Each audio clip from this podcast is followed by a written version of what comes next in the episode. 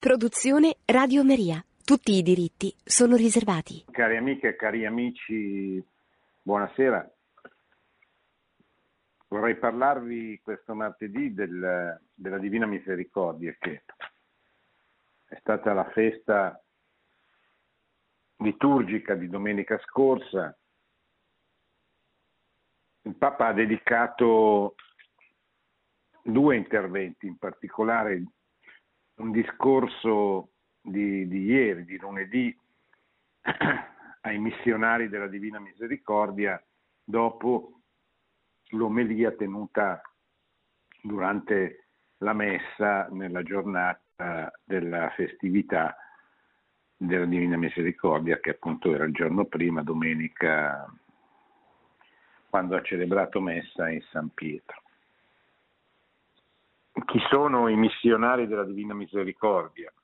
Eh, sono dei sacerdoti che vengono scelti dalla, dal, dal, Pontificio Consiglio per la, nuova, per la promozione della nuova evangelizzazione per annunciare questa qualità di Dio, che è forse la caratteristica più, più importante, più significativa di Dio, agli uomini attraverso l'annuncio della Divina Misericordia e soprattutto, credo, attraverso l'esercizio del, del sacramento della penitenza, della confessione, che è eh, uno dei principali, se non il principale mezzo attraverso il quale si, si, si effonde sull'umanità la misericordia di Dio. La Divina Misericordia, come sapete, è eh, una festa che è stata istituita da Giovanni Paolo II nel 2000 dopo avere, eh, dopo avere canonizzato Santa Faustina Kowalska, che è la santa che negli anni 30 del secolo scorso ricevette da Dio tante grazie, tante rivelazioni ma in particolare Dio le chiese di diventare la segretaria della Divina Misericordia, cioè colei che avrebbe dovuto portare nel mondo questa eh, particolare attenzione a, questo, a questa caratteristica di Dio attraverso la diffusione di una, di una nuova vera e propria devozione, la devozione alla Divina Misericordia che eh, parte dal, dal, suo diario, che è un grosso diario di oltre 500 pagine, eh, nel quale Santa Faustina eh, ricorda eh, tutto quello che Dio le chiese di fare e quindi ci, ci, ci racconta un po' eh, questa, eh, questa volontà di Dio di intervenire nella storia portando nella storia, incarnando come nella storia la sua divina misericordia, la sua misericordia. È chiaro che la misericordia non è eh, una cosa che è stata inventata negli anni 30, la misericordia è una caratteristica essenziale, fondamentale di Dio, della, della Santissima Trinità, del Dio che si rivela in Cristo e eh, proprio in, in, Cristo noi cogliamo la novità assolutamente rivoluzionaria di questo atteggiamento misericordioso che il Signore ha nei confronti degli uomini e si rivela che si manifesta in tante circostanze della sua predicazione. Forse la più importante è eh, il Padre che eh, aspetta e perdona il figliol prodigo che è, che è nella, nella, nell'atteggiamento che, che, Gesù ha nei confronti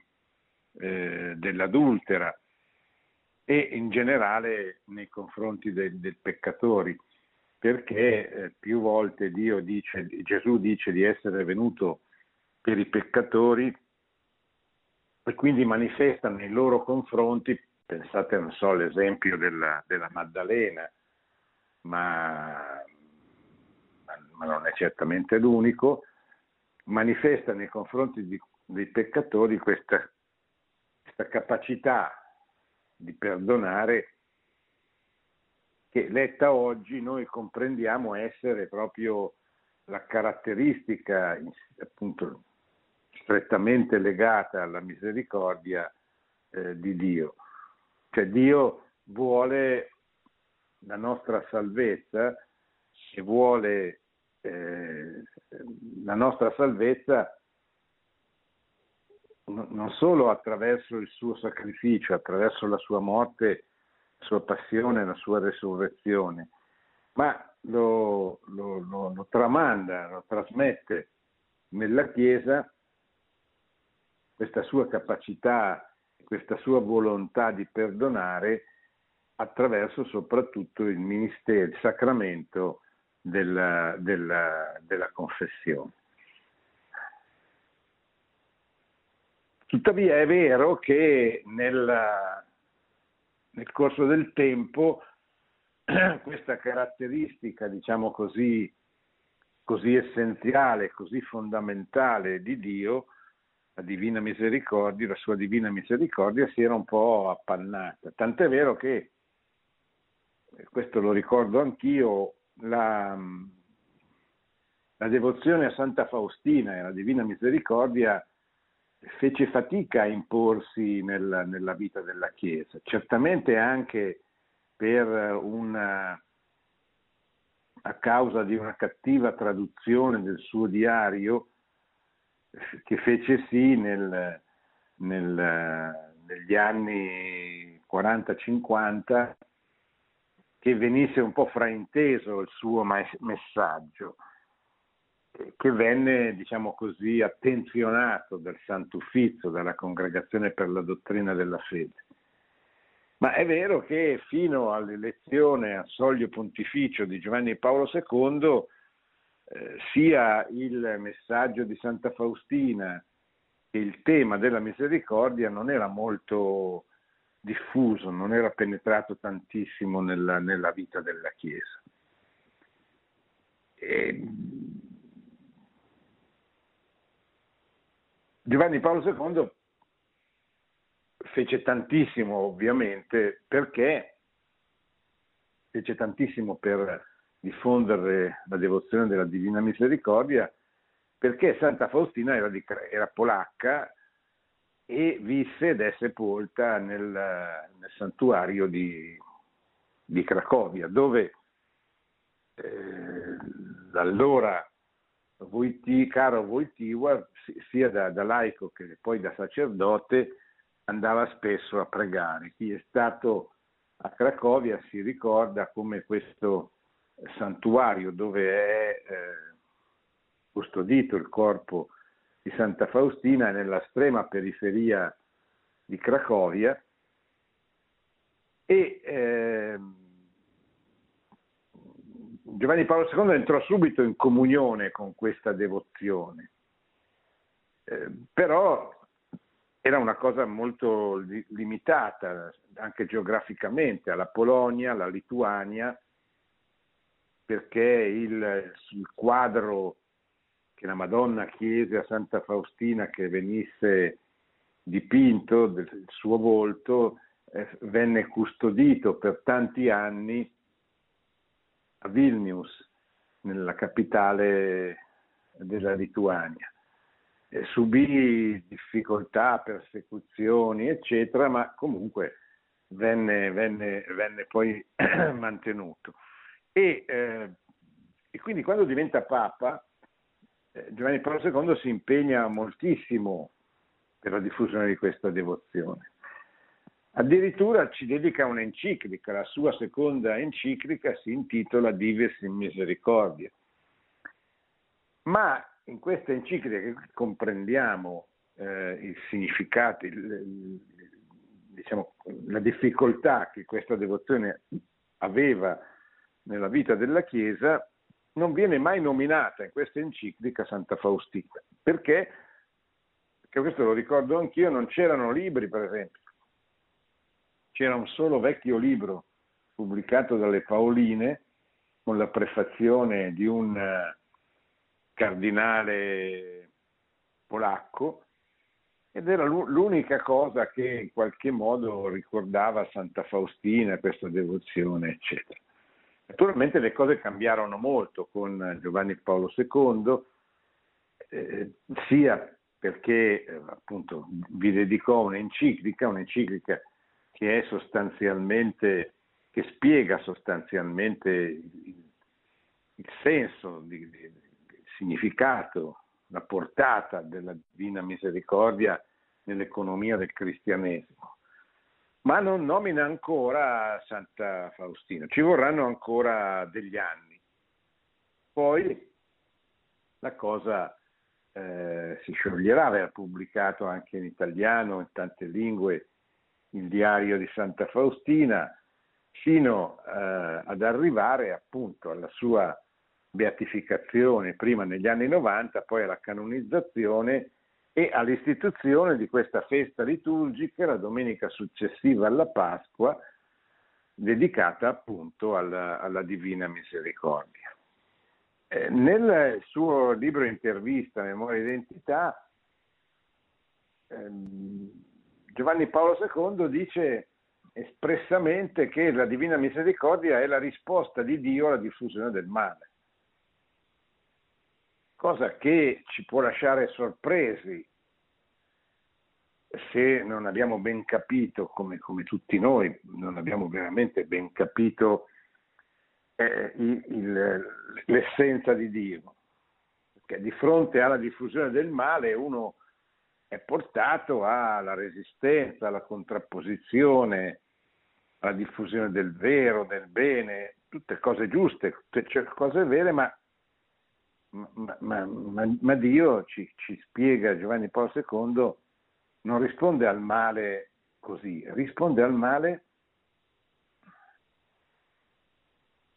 con dei gesti, diciamo così, con degli atti di misericordia, perché che mostrino come l'alternativa al male è la divina misericordia. Forse perché eh, Dio vuole con questo strappare al mare, scuotere le persone e strapparle al male, portarle nella direzione, diciamo così, eh, esattamente contraria e lontanissima da quella del male.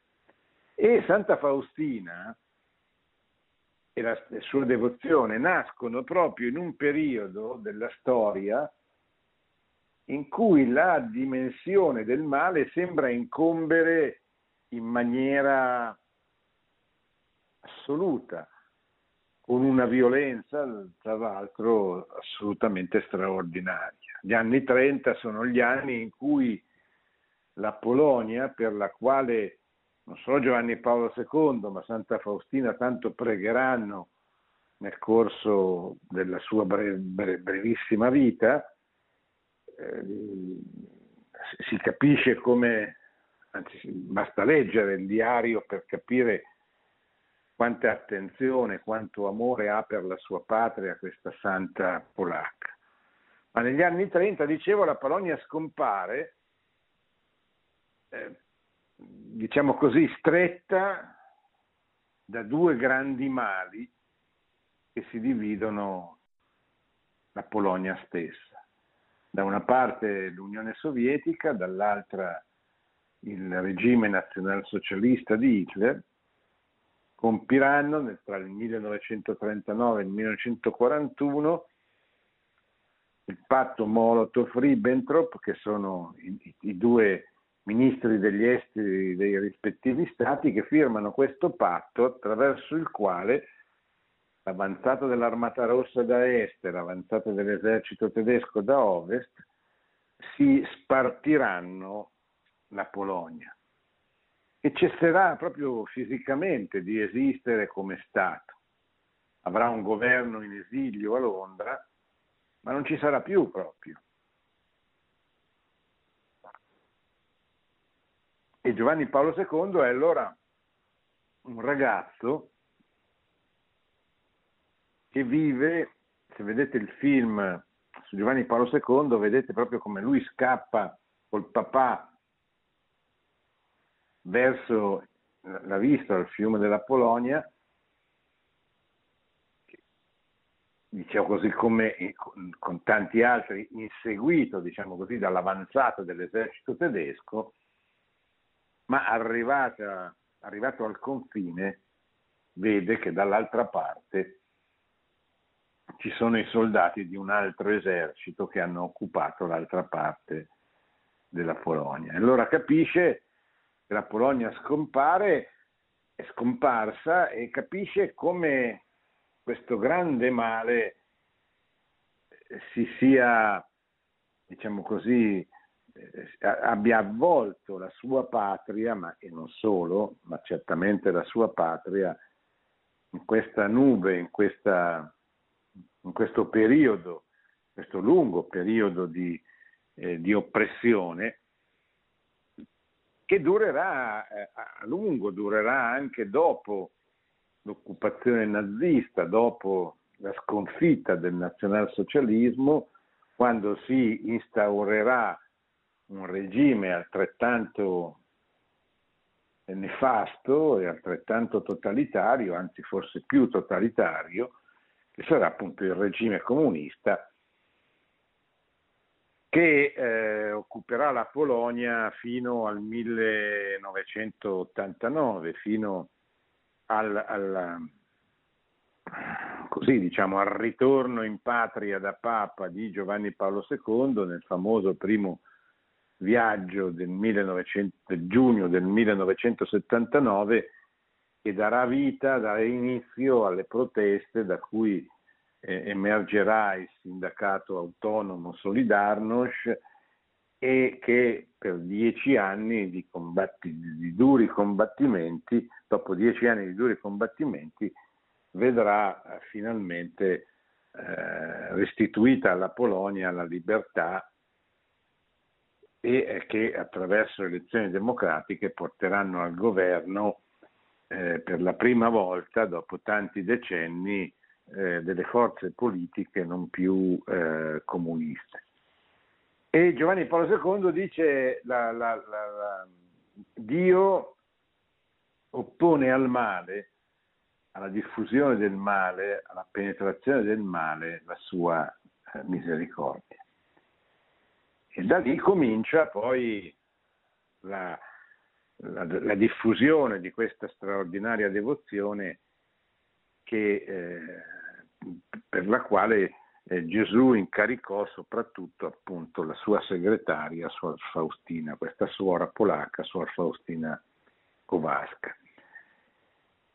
La, la, diffusione poi è diventata notevolissima, addirittura a, a, Roma c'è un santuario dedicato alla Divina Misericordia, pochi passi da San Pietro, Santo Spirito in Sassia, e addirittura, dicevo, ci sono questi missionari, questi preti missionari della Divina Misericordia a cui, eh, Giovanni, a cui Papa Francesco rivolge questo discorso. Desideravo incontrarvi di nuovo perché a voi ho affidato il ministero che più mi sta a cuore, essere strumento efficace della misericordia di Dio. Vedo che, vedo che ogni anno il numero dei missionari della misericordia aumenta, qui ci sono altri problemi, ma aumenta.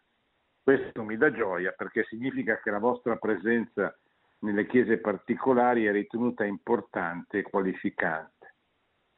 Ringrazio Monsignor Fisichella che è il prefetto della, di questo pontificio consiglio per la diffusione della nuova evangelizzazione, per la promozione della nuova evangelizzazione da cui dipendono questi missionari della Divina Misericordia.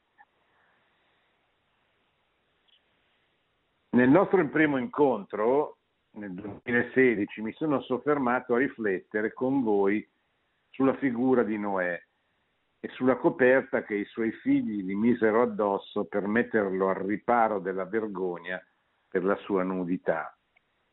In quella circostanza vi invitavo a coprire il peccatore con la coperta della misericordia, perché non si vergogni più e possa recuperare la gioia della sua dignità filiale.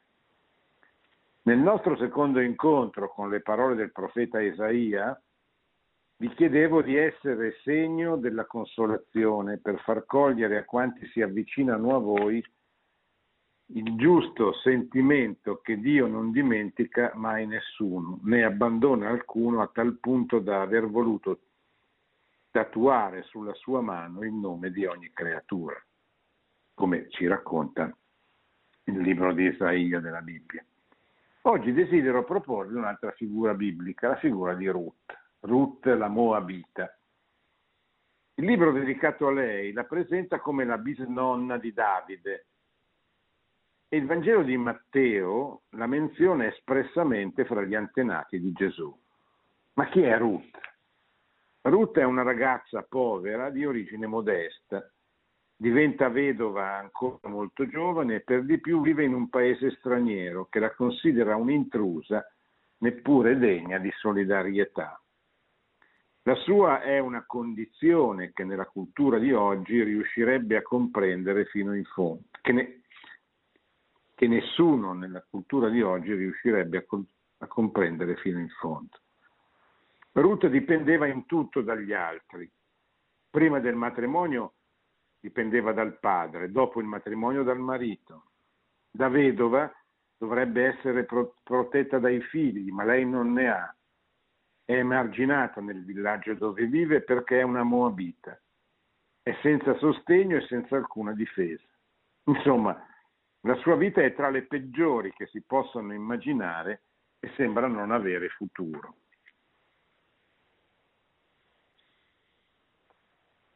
Come se tutto questo non bastasse, l'autore sacro aggiunge che l'unica persona a cui Ruth si lega è la suocera Noemi. Anche la condizione di Noemi però non è delle migliori. È vedova, ha perso i due figli ed è troppo anziana per averne altri. È destinata dunque a morire senza lasciare discendenza. Noemi, che era emigrata in terra di Moab, decide di ritornare a Betlemme, il suo paese di origine, e deve affrontare un lungo e faticoso viaggio. Noemi ritiene che Dio non sia stato benevolo con lei e lo afferma a chiare lettere nel, nel libro di Ruth leggiamo la mano del Signore è rivolta contro di me. È tale la sua tristezza che neppure vuole più essere chiamata con il nome Noemi, che vuol dire mia dolcezza, ma vorrebbe essere chiamata Mara, cioè amareggiata. Era proprio giù, giù giù questa donna, dice Papa Francesco. Nonostante tutto questo, Ruth decide di legare la propria vita a quella della suocera e con convinzione le dice non insistere con me che ti abbandoni e torni indietro senza di te, perché dove andrai tu andrò anch'io, dove ti fermerai mi fermerò, il tuo popolo sarà il mio popolo e il tuo Dio sarà il mio Dio. Dove morirai tu, morirò anch'io e vi sarò sepolta. Il Signore mi faccia questo male e altro ancora, è un modo di giuramento. Se altra cosa che non sia la morte mi separerà da te. Sono parole davvero generose, spiega il Papa pensando a una nuora e una suocera, i cui rapporti tradizionalmente non sono i migliori. Perché il futuro che si prospetta dinanzi a Ruth non è certamente sereno. E questo la dipinge come una donna generosa che davvero amava la suocera. Le due donne si mettono in viaggio verso Betlemme. Ma ogni giorno Ruth deve andare a cercare il cibo per vivere le sue giornate passano nell'incertezza e nella precarietà. Viene spontaneo chiedersi, ha fatto bene Ruth a legarsi alla suocera? Era ancora giovane, avrebbe certamente trovato a Moab un altro marito. Tra l'altro l'altra figlia, l'altra nuora di, di, di Noemi, eh, che anch'essa inizialmente voleva stare con lei, ma poi si lascia convincere da, da Noemi stessa e ritorna nel suo, nel suo paese di, di, origine, appunto a Moab. Ruth no.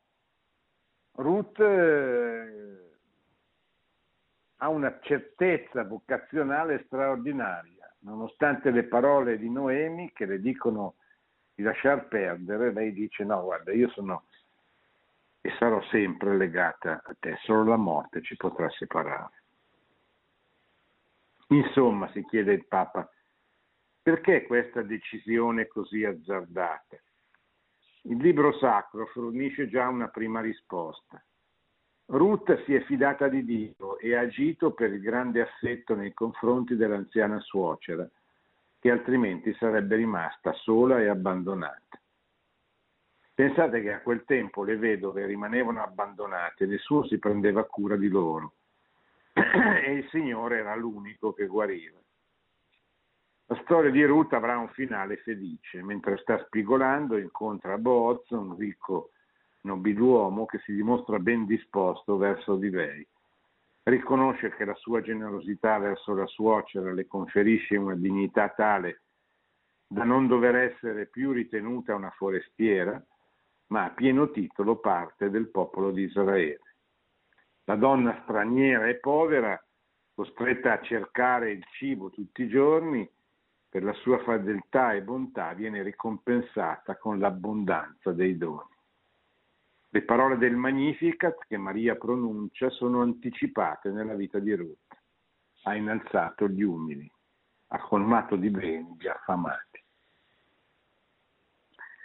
possiamo ricavare anche per noi un grande insegnamento, dice il Papa.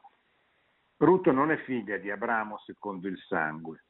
Lei rimane pur sempre una Moabita e così sarà sempre chiamata. Però la sua fedeltà e generosità le permettono di entrare con tutti i diritti nel popolo di Israele.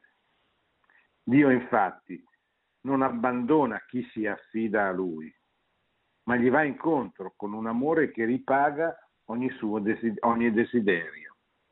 Ruth lascia trasparire i tratti della misericordia quando non lascia sola Noemi, ma con lei condivide il suo futuro, quando non si accontenta di rimanerle vicino, ma con lei partecipa alla fede e l'esperienza di essere parte di un nuovo popolo, quando è intenzionata a superare ogni ostacolo pur di rimanere fedele.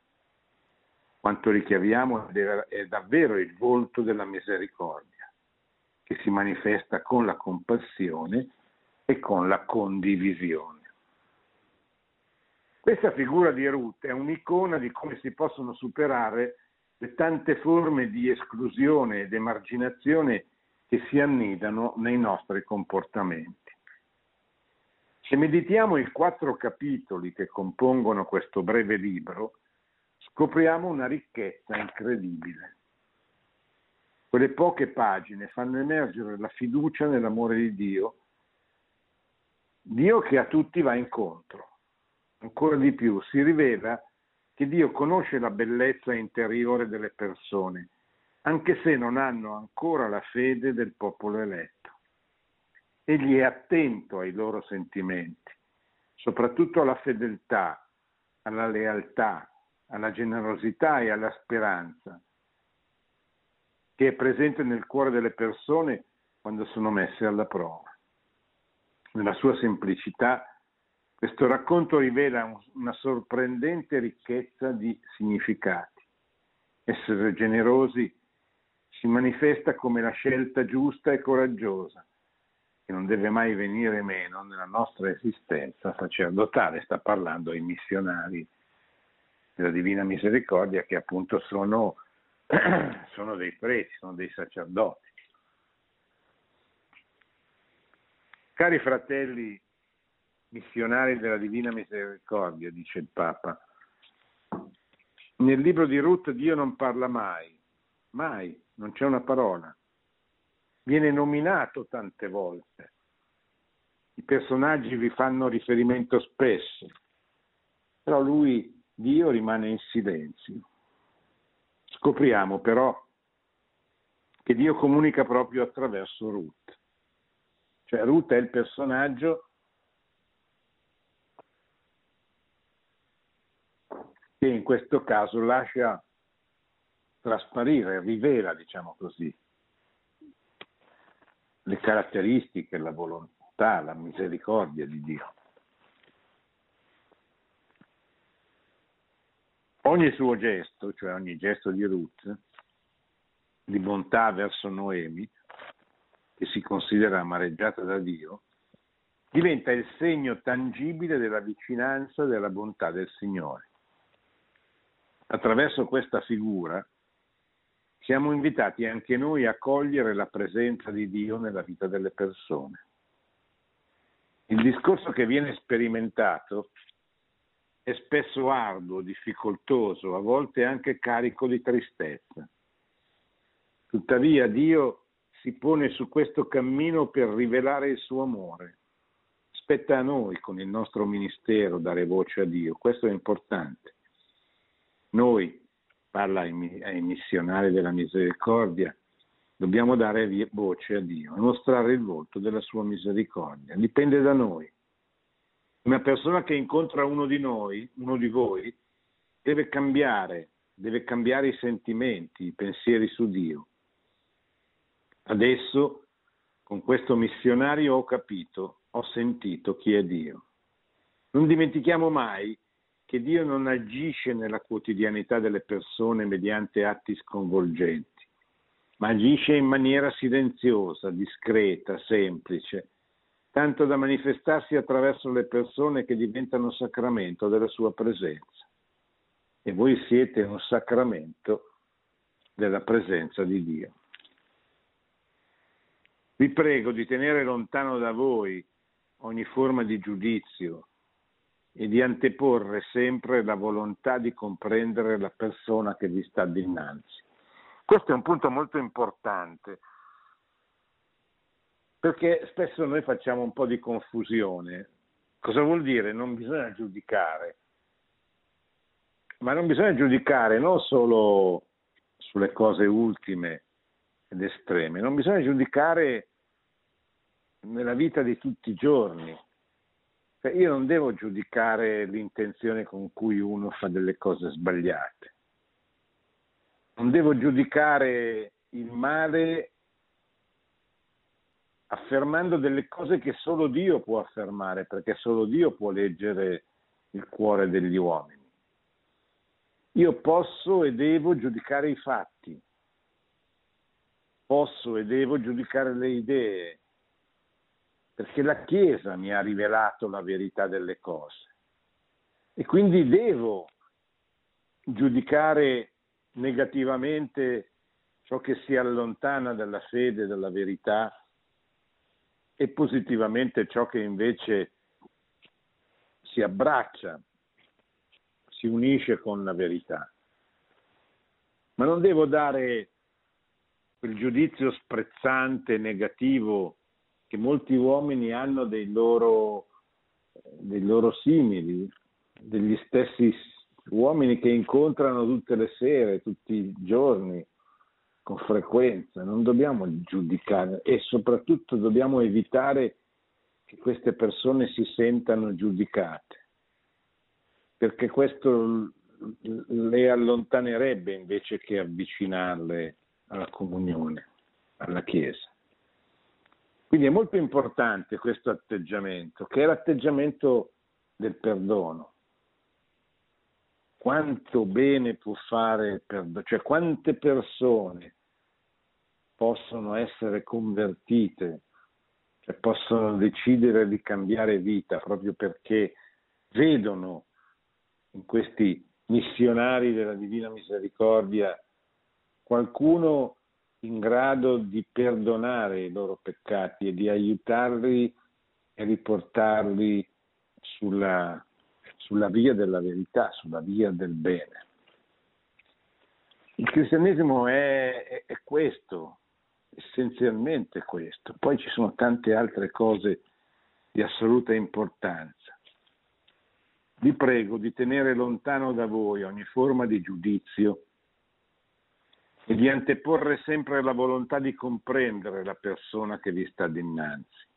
Non fermatevi mai a un solo particolare, ma guardate alla globalità della sua vita. È una vita che si inginocchia per chiedere perdono. E chi sono io per non perdonare? Ma il canone dice tale dice questo, per cui non posso. Stai zitto, gli dice il Papa. Hai davanti una donna, un uomo che ti chiede perdono. Tu hai il perdono in tasca. Effettivamente il sacerdote ha in tasca il perdono per assolvere la persona che gli chiede di essere eh, perdonata. Rimarrà nella tua tasca il perdono. La tua grande generosità lo darà ma dobbiamo essere precisi nel perdono. No, tu non sei adatto per essere un missionario della misericordia. Vai in una certosa a pregare per i tuoi peccati, questo non va, Dio non si ferma all'apparenza. E se dovesse giudicare solo dalle colpe, probabilmente non si salverebbe nessuno. Chi di noi non ne ha? Non è così che si esprime la misericordia. Essa sa guardare al cuore di una persona, dove si nasconde il desiderio, la nostalgia di voler ritornare dal padre e alla sua casa. Ecco, questo che è tratto dal Vangelo di Luca ci descrive molto bene quella, potremmo fare, come dice Sant'Ignazio negli esercizi, una composizione di luogo e vedere tante persone che giudicano con amarezza gli errori, il male, le dimenticanze, le omissioni di un, di un gruppo di persone. Invece il cristiano che le accoglie, che le aiuta, che si interessa di loro, che le incita a fare la volontà di Dio, che le incita a, ad accogliere la misericordia divina.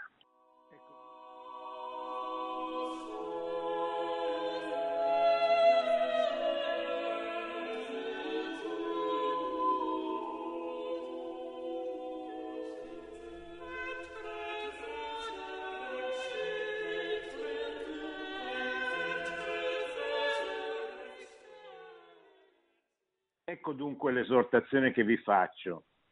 Avere sempre a portata di mano la coperta della misericordia.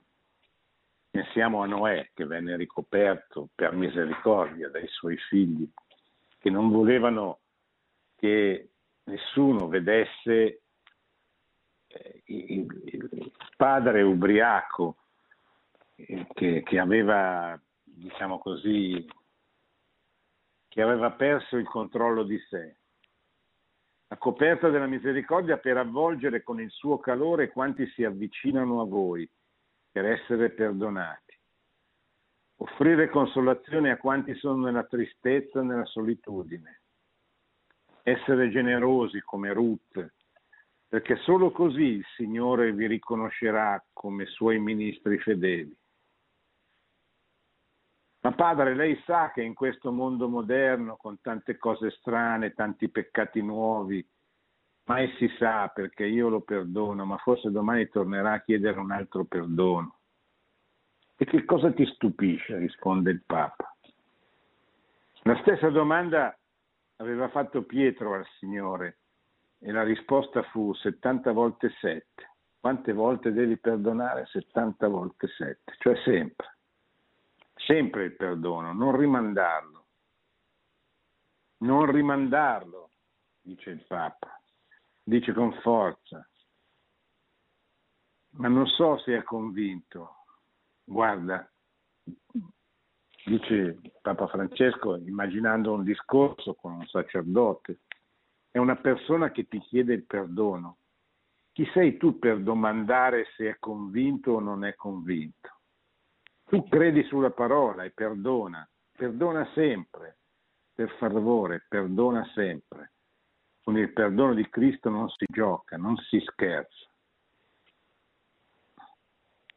E poi prima di finire ricorda due grandi confessori che ha incontrato nella sua vita, uno dei quali è ancora vivo. E, riporta il loro, solo la loro attenzione alla, alla confessione al sacramento, ma anche la loro attenzione al perdono, cioè la comprensione, eh, non so come si fa a farlo capire, questa è forse una delle cose più grandi che noi cattolici abbiamo, cioè la certezza che Dio stesso, nella persona del sacerdote che incontriamo nel confessionale, ci perdona. E per chi ha compiuto tanti peccati è una cosa straordinariamente grande. Io ricordo ancora tanti, tanti anni fa, quando andai a confessarmi dopo tanto tempo da un padre domenicano nella chiesa di Santa Maria delle Grazie e questo padre mi disse oggi c'è una grande festa in cielo. E io non capivo nella mia ignoranza profonda, dicevo, questo è matto, cosa, cosa sta dicendo? Perché festa? Cosa... E lui mi stava raccontando la, la parabola della festa che il padre fa per il ritorno del figlio che lo aveva abbandonato. E questo, questo santo sacerdote, questo santo religioso, eh, mi, mi, voleva comunicare questa gioia eh, che appunto nella mia estrema ignoranza io non riuscii a capire. Poi piano piano cominciai a capirlo. Effettivamente oggi per uscire dalla tristezza e dalla desolazione del mondo nel quale viviamo, c'è solo la conversione, cioè il cambiare direzione della propria vita. E uno strumento assolutamente efficace e soprattutto pieno di, di consolazione, di gioia, per cambiare vita, per andare nella direzione giusta della vita, è il sacramento della confessione. Il Papa lo ha rilanciato tantissimo anche in occasione della consacrazione del, dell'Ucraina e della Russia al cuore immacolato di Maria, quando ha passato più di un'ora in confessionale proprio in quella circostanza per come fa tutti gli anni, per indicare l'importanza di questo sacramento e per ricordare a noi cattolici la gioia di averlo. Perché chi non ce l'ha è sempre nel, nel dubbio, nell'incertezza, crede di poter fare tutto da solo con Dio. Ma noi abbiamo questa certezza che ci viene dalla rivelazione e da questa mediazione sacerdotale, il sacerdote alter Christus, che in nome di Cristo ti dice io ti assolvo dai tuoi peccati. È una delle grandi gioie può provare ed è uno degli strumenti più importanti della nuova evangelizzazione.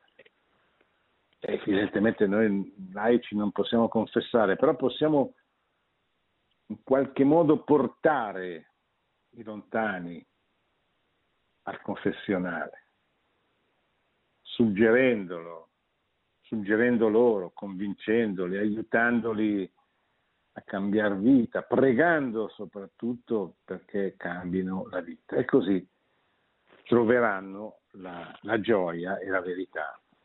Bene, mi fermo per le vostre domande.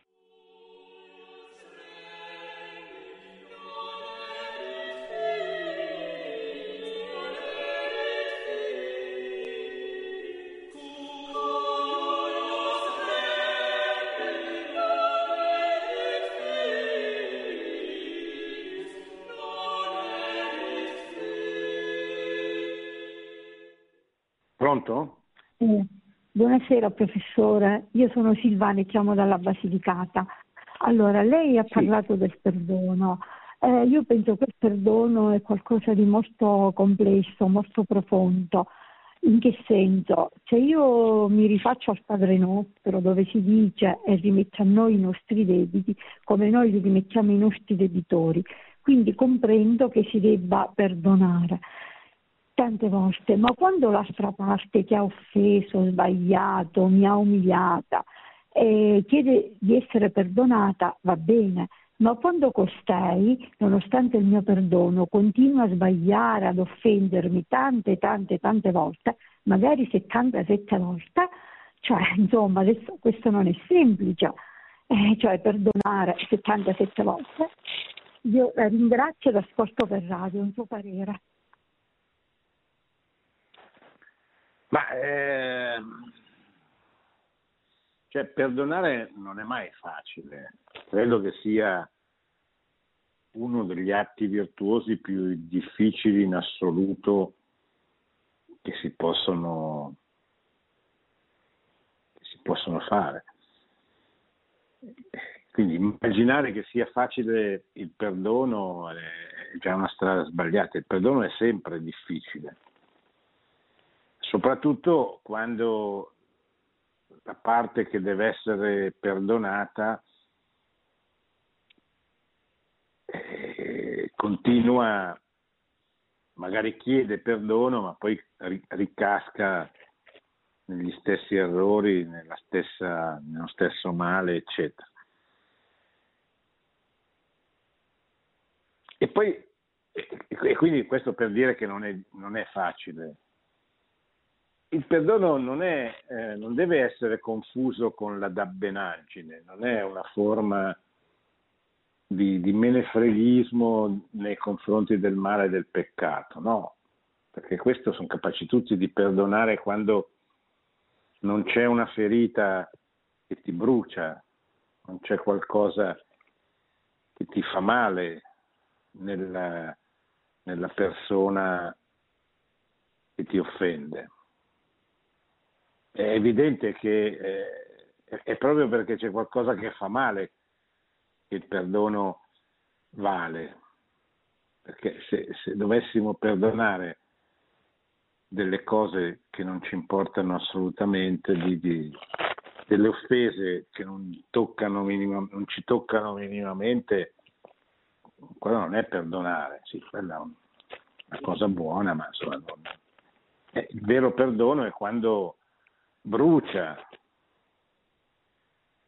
E però, però non ci sono alternative, anche perché la mancanza del perdono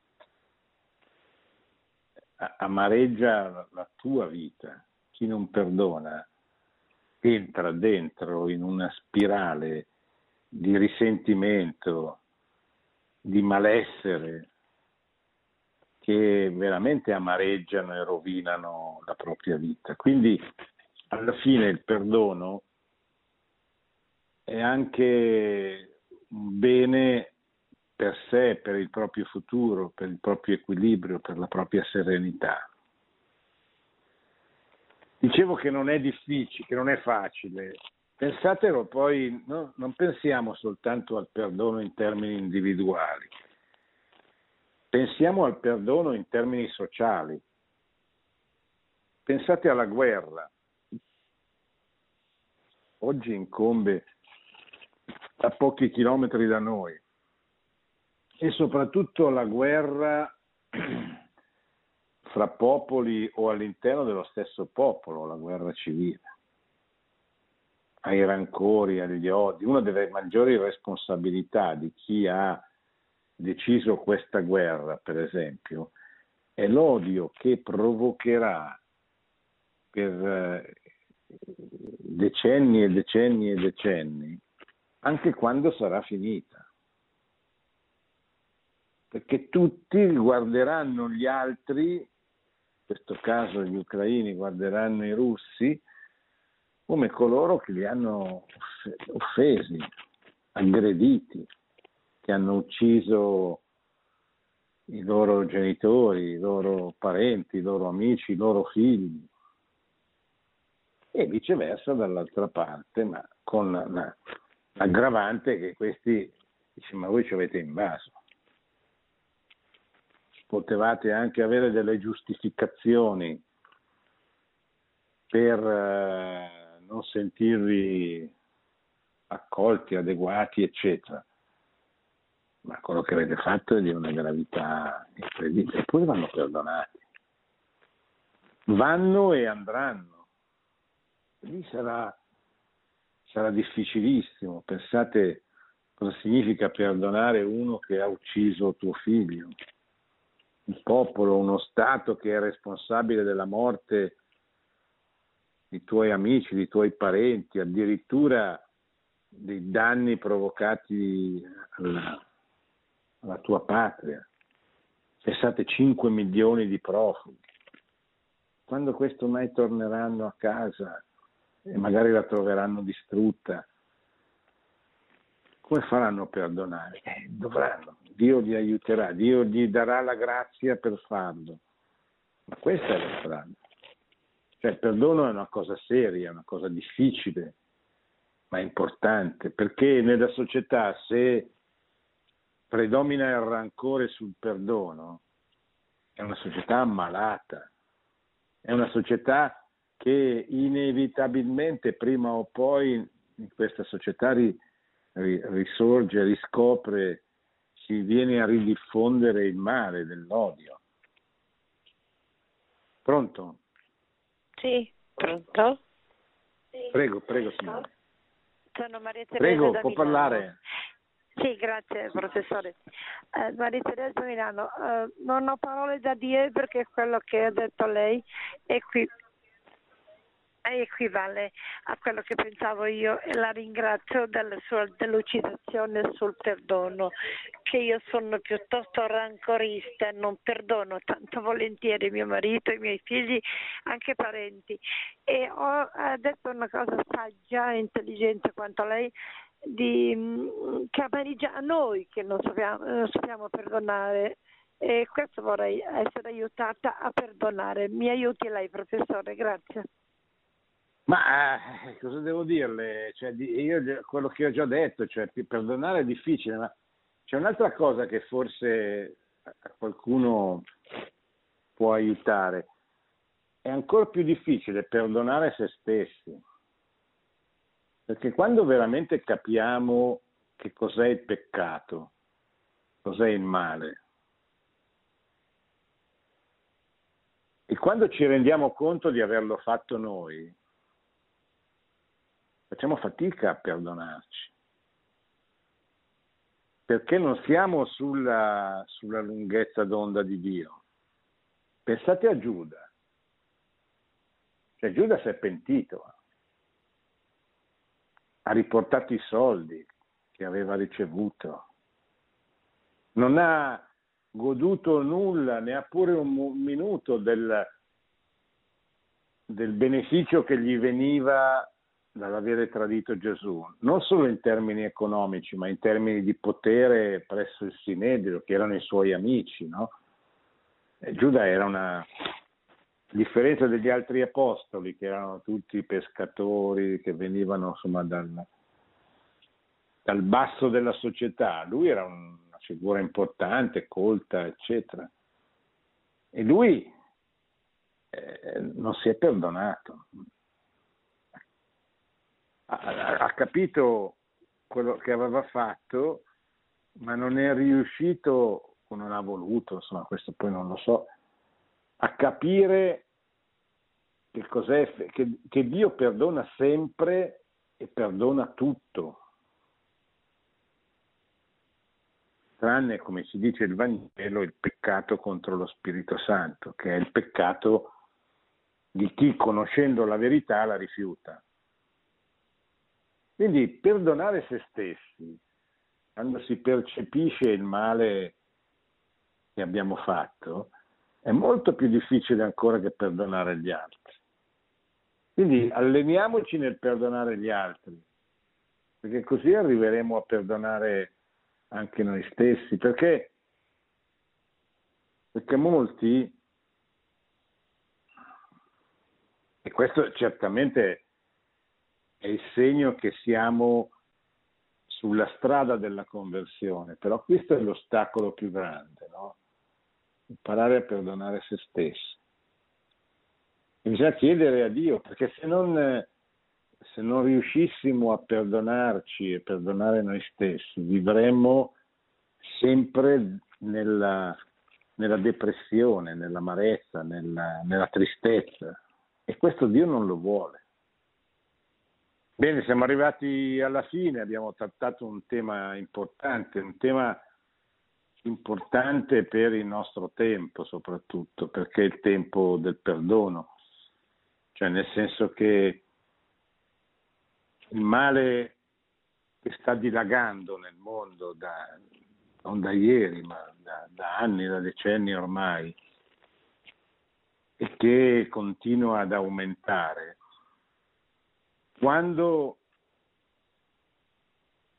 quando avremo percepito, se Dio vorrà, la gravità di questo male e la nostra responsabilità, la nostra partecipazione alla diffusione del male. E allora sarà molto difficile invertire la rotta.